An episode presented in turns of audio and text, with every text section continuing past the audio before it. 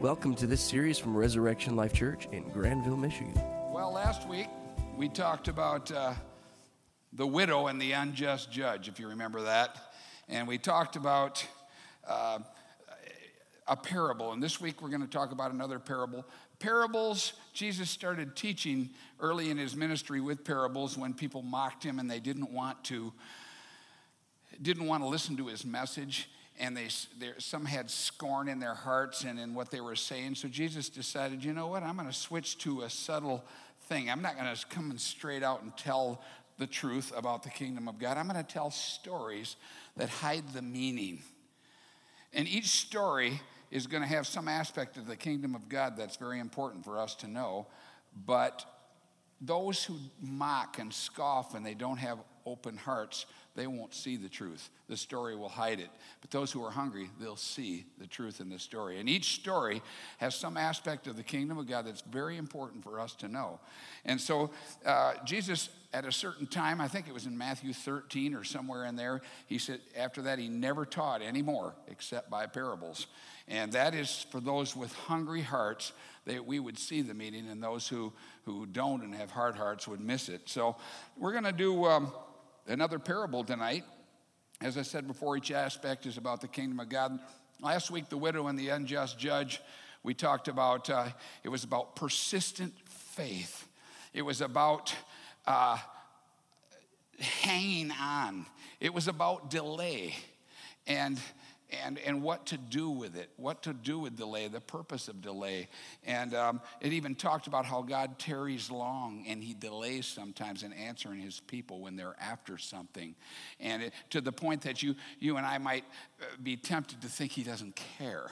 And we're supposed to push past that and, uh, and not get offended with God, but stay at it, and eventually we will see that he will come through for his children. We talked about the purpose and all the great things that happen through that.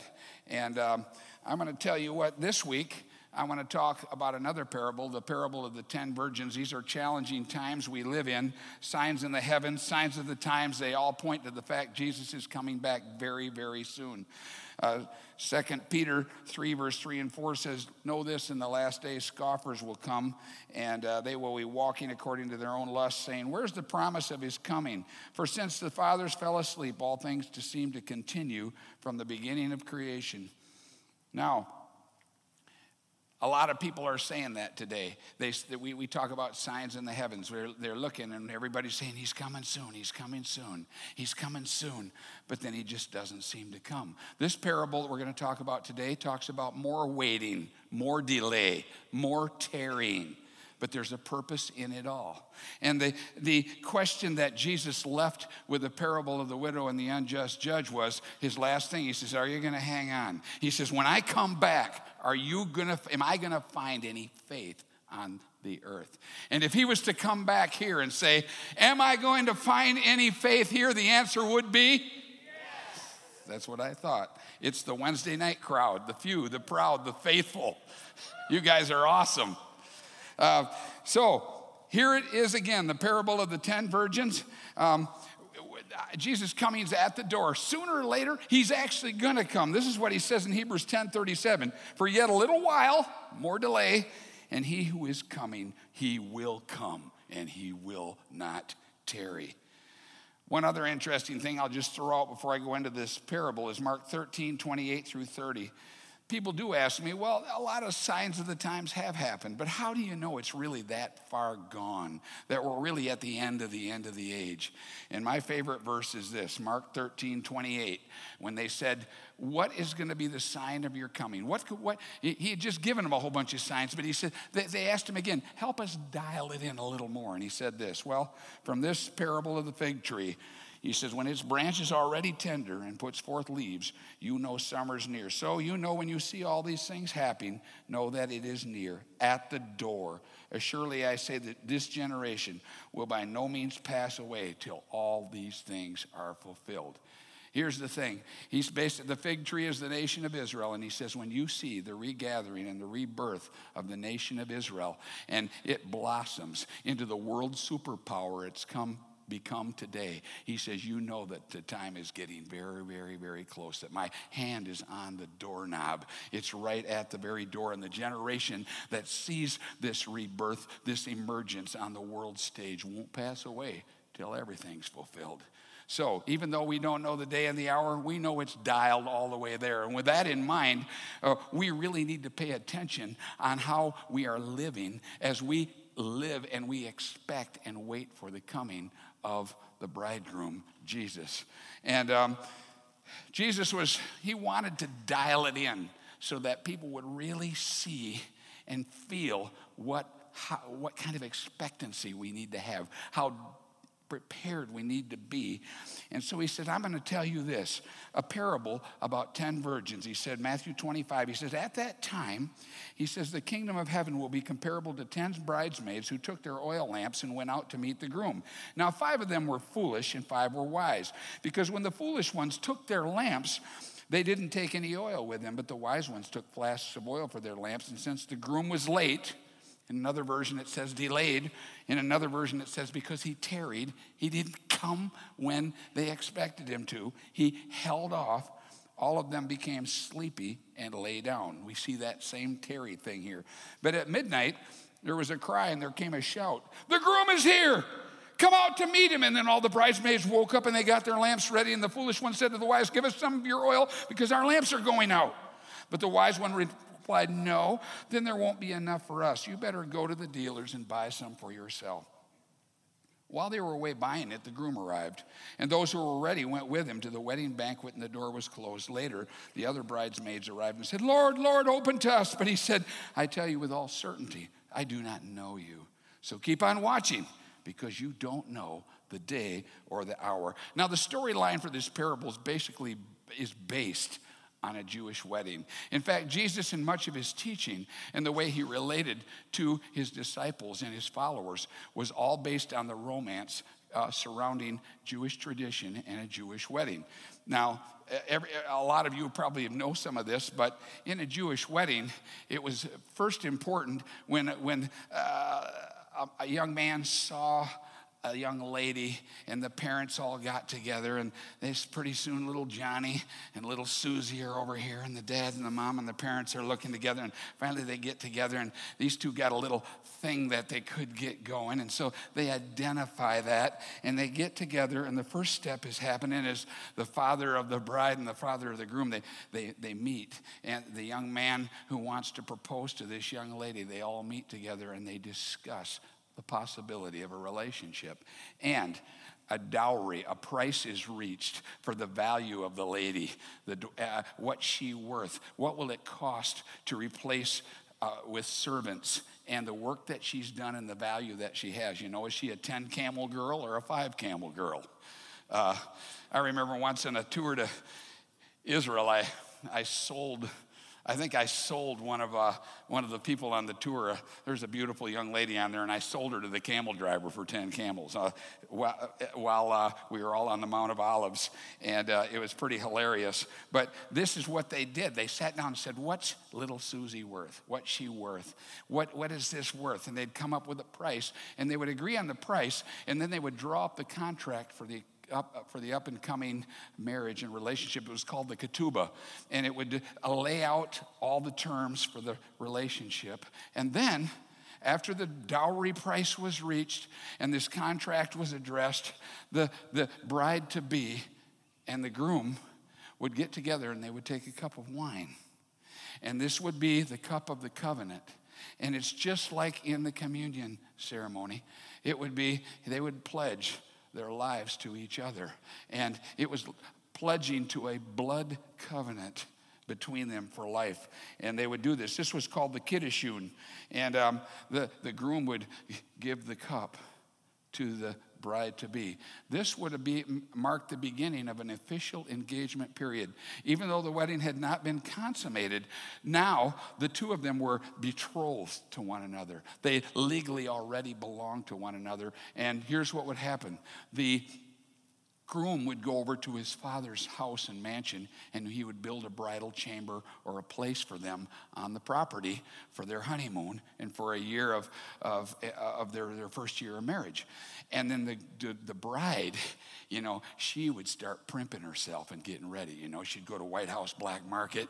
She'd go get a buy, buy a bunch of clothes and go hit hit uh, Sephora and all these places and get all kinds of makeup and her girlfriends and throw a bunch of parties and eat Weight Watcher dinners and live miserably and try to get skinny and nice and perfect, you know, and just primping and watching and everything, getting in shape to be ready for the groom and for this wedding event. And it, it was quite a big deal, the bridesmaids and everything else. This whole tradition is very romantic. Meanwhile, the, the groom would go and he'd he'd prepare a place.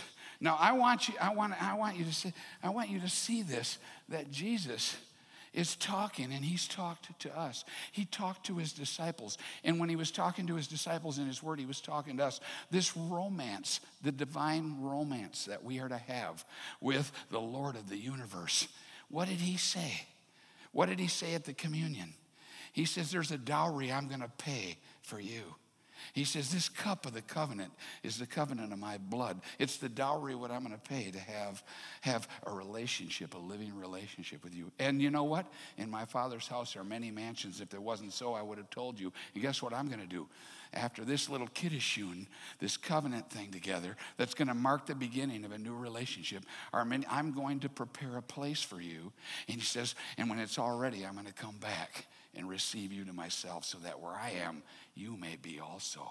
Meanwhile, the bride is, she she she is getting ready, and now the period of time goes on in this story. And Jesus is sending a tremendous message to the church here with his parable. She's getting ready, and he gets closer and closer and closer. She doesn't know the day. She doesn't know the hour. They got to go to sleep at night. The makeup's sitting right here. The, the, the clothes are right here. One bridesmaid's sleeping out on the porch. The other one's out there on the, on the, on the lawn in a pup tent, you know, to, because the whole element was surprise. But they actually tried to catch the bride off guard. Why? Because this forced the bride to be at her best game, totally on it, totally into it, totally pumped.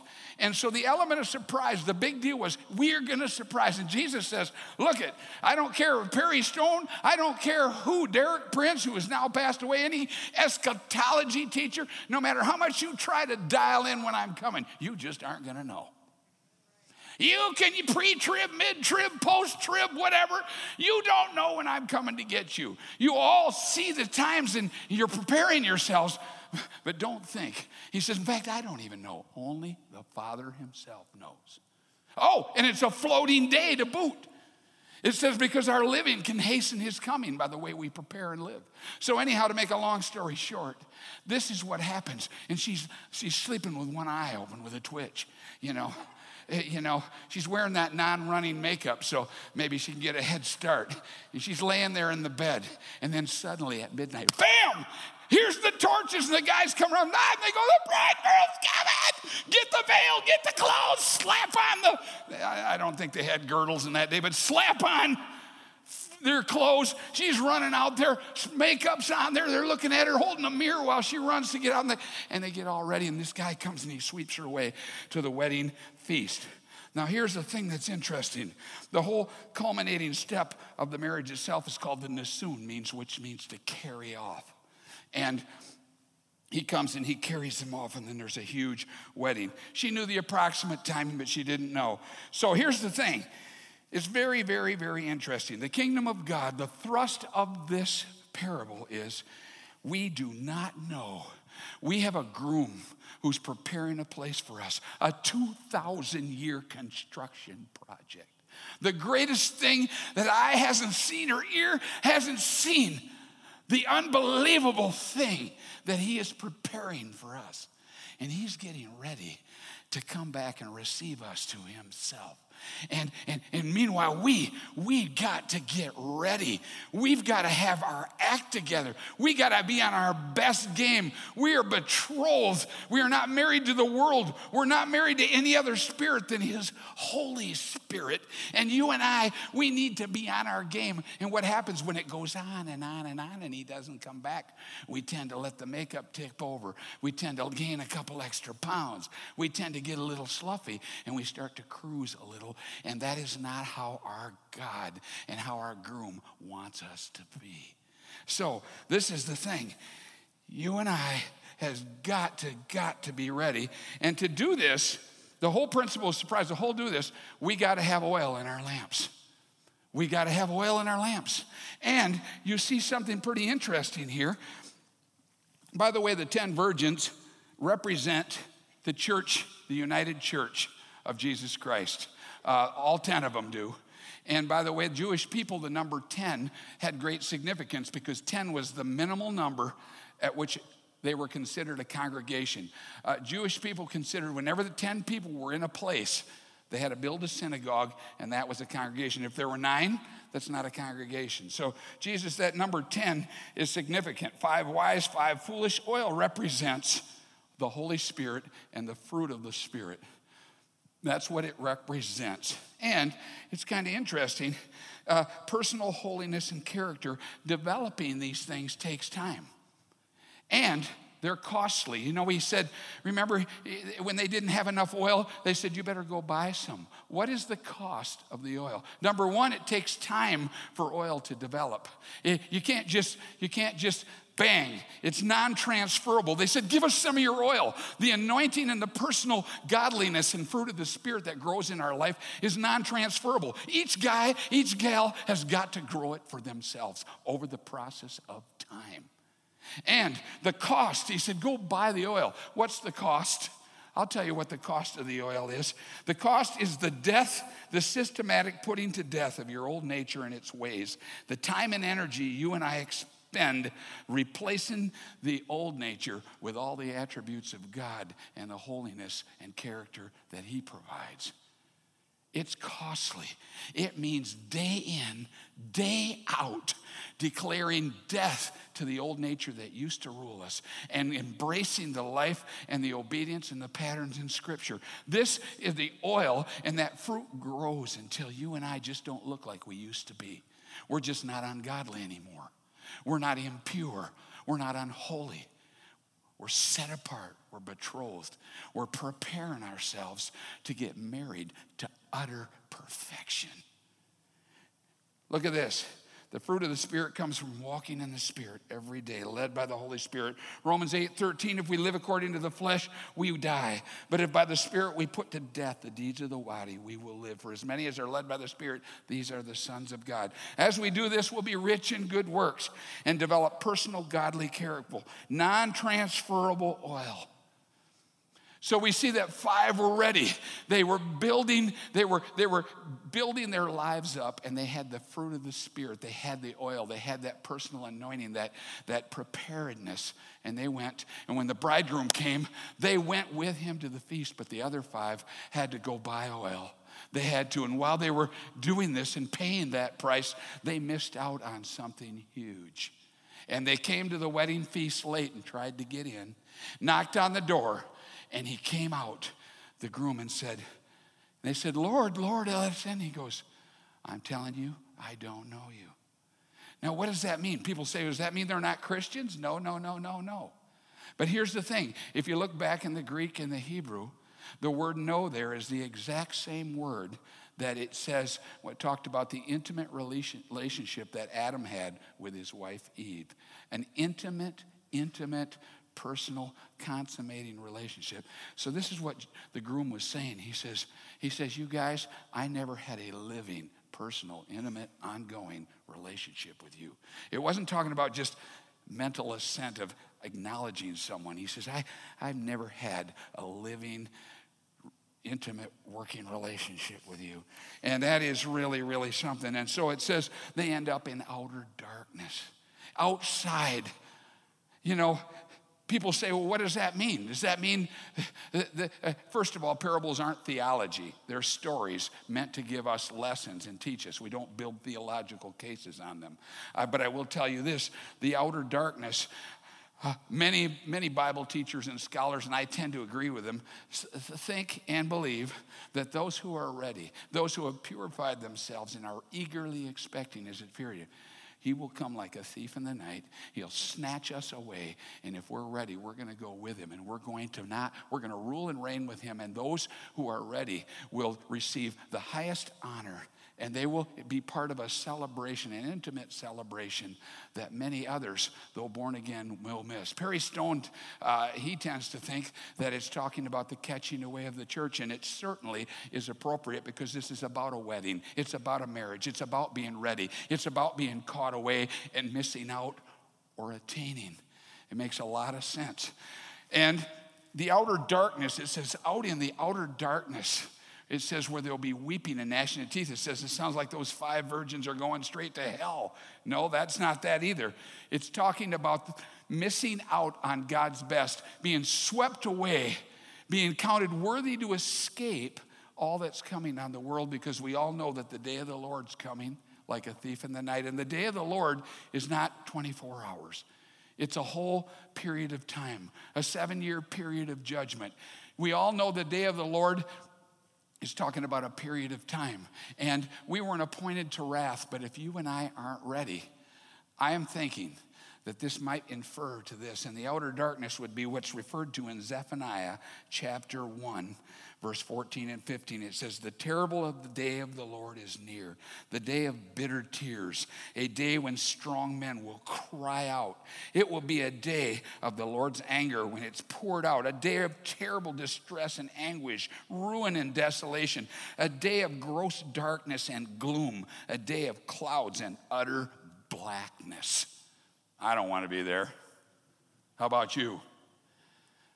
Here's what I want to say today, is that you and I, we need to be ready. It, listen to what it says here. It says, Revelation three three is talking to us. He, he loves us. He wants intimate relationship with us. He wants us to be ready because he wants us to share the utter joys and rewards that he has for us. Revelation three three, if you're not alert, I will come like a thief and you won't know the time I come to you. Revelation three ten, because you have obeyed my command to endure, I will keep you from the hour of testing that's coming on the whole earth to test those living on the earth. Revelation three eleven, I'm coming soon. Hold on to what you have so nobody takes your victor's crown.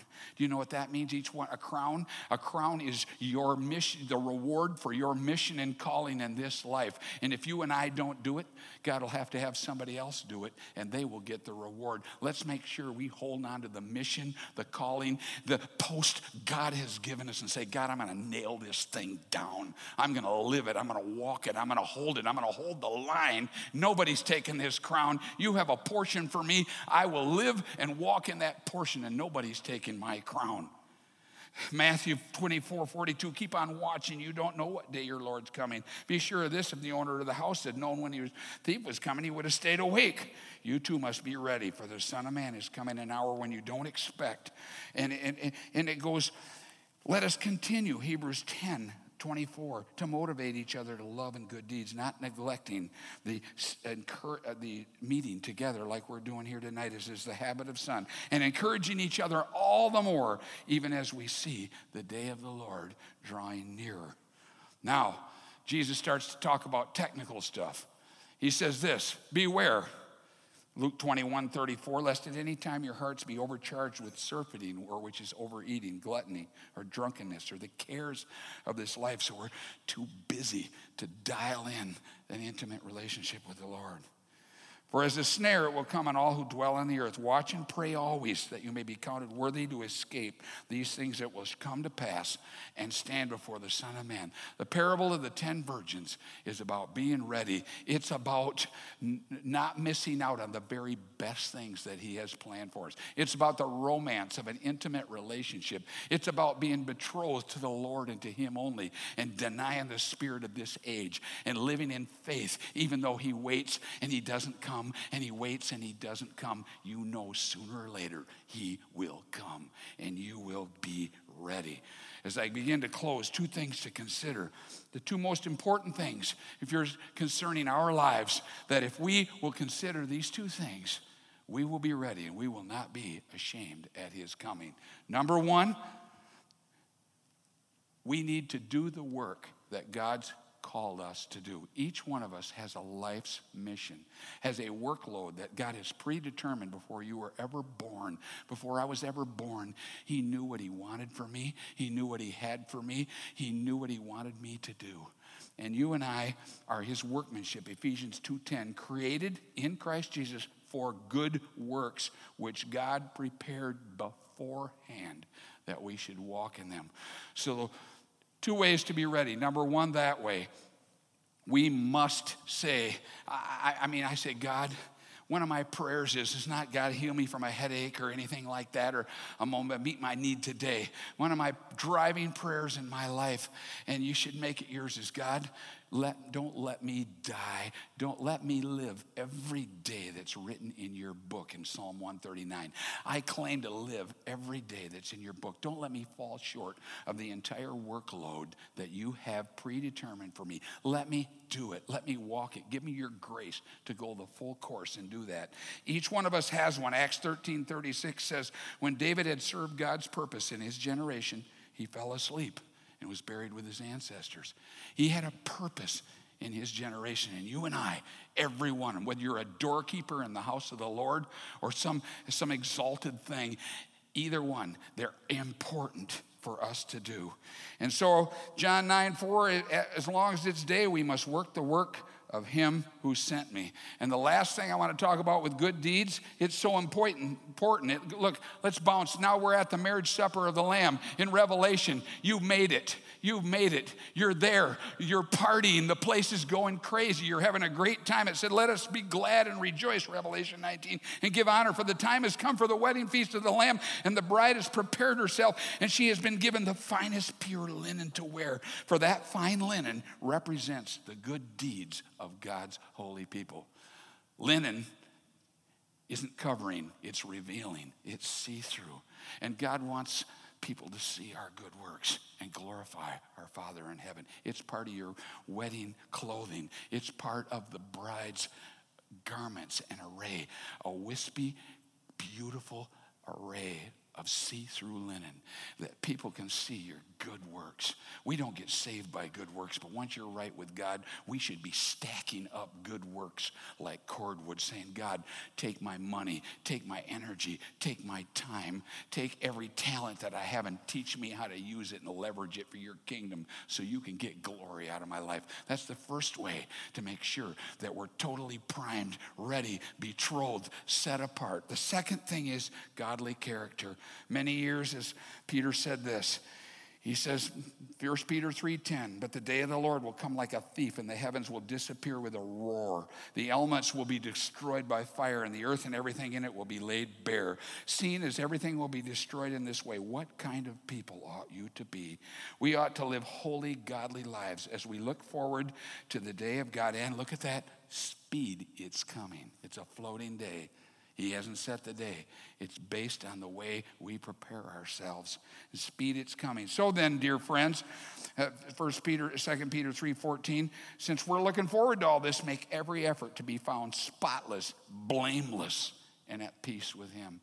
That means listening to the Holy Spirit's voice in our conscience every day, all day. It doesn't mean just not watching pornography or going to a bad movie or hanging around with rotten friends or getting stoned or drunk. Yes, those are obvious sins that people shouldn't do. But you know what God's after? He's after purity and utter perfection, where our thought life and our actions literally are godly and holy, where the Holy Spirit's shining in us and through us to such a degree that we just don't like any kind of sin at all. We just want to be united with him. He that's joined to the Lord, First Corinthians six seventeen, is one spirit with him, married, one. And his thoughts, his heart, godly character. Second Corinthians five ten, we must all appear before the judgment seat of Christ, so each of us may receive what is due for us for the things done in the body, whether good or bad. When it's all done, there's going to be a day when we all stand before him. It's called the judgment seat of Christ. It's not a judgment to see whether you're saved or not. You're in. You're born again. You know him, but he's going to look at our works. And the Bible says this. He says the fire will try every man's work to see how godly, how much, what we did with the godly character that we were to put on and the godly works that we were to do. And it'll test who we are and what we are. And it says if a man falls short in these in these areas, it says his work will be burned and he'll suffer loss, but he himself will be saved, though as by fire. Smoke on your clothes. Church, we want to be ready for him. We want to be living spotless lives. His coming is at the door. Let's make sure we live that way. The song says, when our labors all retire, there'll be a trial by fire. Will your treasure pass the test, or will it burn up with the rest? We can be built on a sure foundation. Will your building be left unshaken when it all comes down to rubble? Will it be wood, hay, or stubble, or precious stones, gold and silver? Are you really sure? For we all will stand at the bema seat. It will be revealed. It will be complete. Will there be reward in the fiery heat when we see our lives at the bema seat? Every talent will be surely counted. Every word will have to be accounted. Not a story will be left untold. We will stand and watch the truth unfold. Every score will be evened. Every motive will be tried. He'll give reward to the faithful. Will we receive or be denied? For we all will stand at the bema seat. It will be revealed. It will be complete. Will there be reward in the fiery heat when we see our lives at the bema seat? Church, we've been given the oil of the Holy Spirit. Let's realize that sacredness of the Trinity lives inside us. And let's live godly lives that reflect who he is, who we are about to be married to, and who is coming back for us. Amen? Will you please bow your heads? Will you please bow your heads? If you're here tonight and you're not sure you're right with God, you, you know about God, you know about church, you even dipped around and, and, and been around those things. In your head, you know about God, but you don't have a personal living relationship with him that's, that's literally revolutionized your life. And you don't have the peace of God. You don't know for sure you're right with him. Tonight, you can know that. We're not going to call you forward. When we pray with you, we'll all pray together right now, together. And don't be self-conscious, but do business with God. Make things right with God. You say, Pastor, how do I step from the place I am into a living relationship like this? How do I get my name in the book of life? How do I get the peace of God? How do I get on this train? The Bible says in Romans ten, verse nine, if you will confess with your mouth the Lord Jesus and believe in your heart God raised him from the dead, you will be saved. For with your heart, you believe. And with your mouth, you speak it. And it completes the cycle, just like getting married. I do get you married. When this happens, the peace of God will flood your heart. You'll know you've passed from death unto life. And his Holy Spirit will begin to lead you in a new direction and a new path. And the enemy's power in your life will be broken, all when you ask him in. If that's you, just for a moment, slip your hand up and put it back down. Don't leave here not right. Just for a moment, slip your hand up and put it back down. I see your hand over there. God bless you. Anyone else, don't miss this moment. Don't ever want to leave without offering this.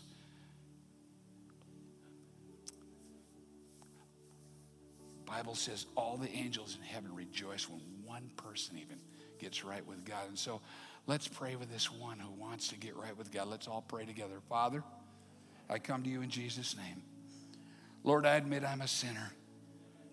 I need your grace. I believe you died on the cross for me. You rose again. I ask you into my heart. Forgive my sins. Make me your child. I receive your grace. Thank you for saving me. I will follow you. Lord, I pray that the peace of God that passes all understanding will flood the hearts of this person, this beautiful person that you died to save, will fill their heart. We cancel the enemy's plans for their life in the name of Jesus. Open a new and living way before them. And Father, we claim your promise in the word that says, you who started a good work in them this day will perform it and stay with him and complete the work you've started till one day they see you face to face. Lord, let not one person here, let us, none of us, be missing what you have for us. God, help us to walk, all of us, more closely to you. Help us to prepare our hearts, break up our fallow ground, and live lives that glorify you. Lord, help us do the work you've called us to do. And Lord, that we may be found worthy to stand in glory with you and, and be at the wedding supper and share in ruling and reigning with you when you come into your kingdom. We ask it in Jesus' name. And everyone said, amen. Give God a hand and thank him for his grace. Thank you for listening to this series. For more information, call six one six, five three four, four nine two three or visit us at res life dot org.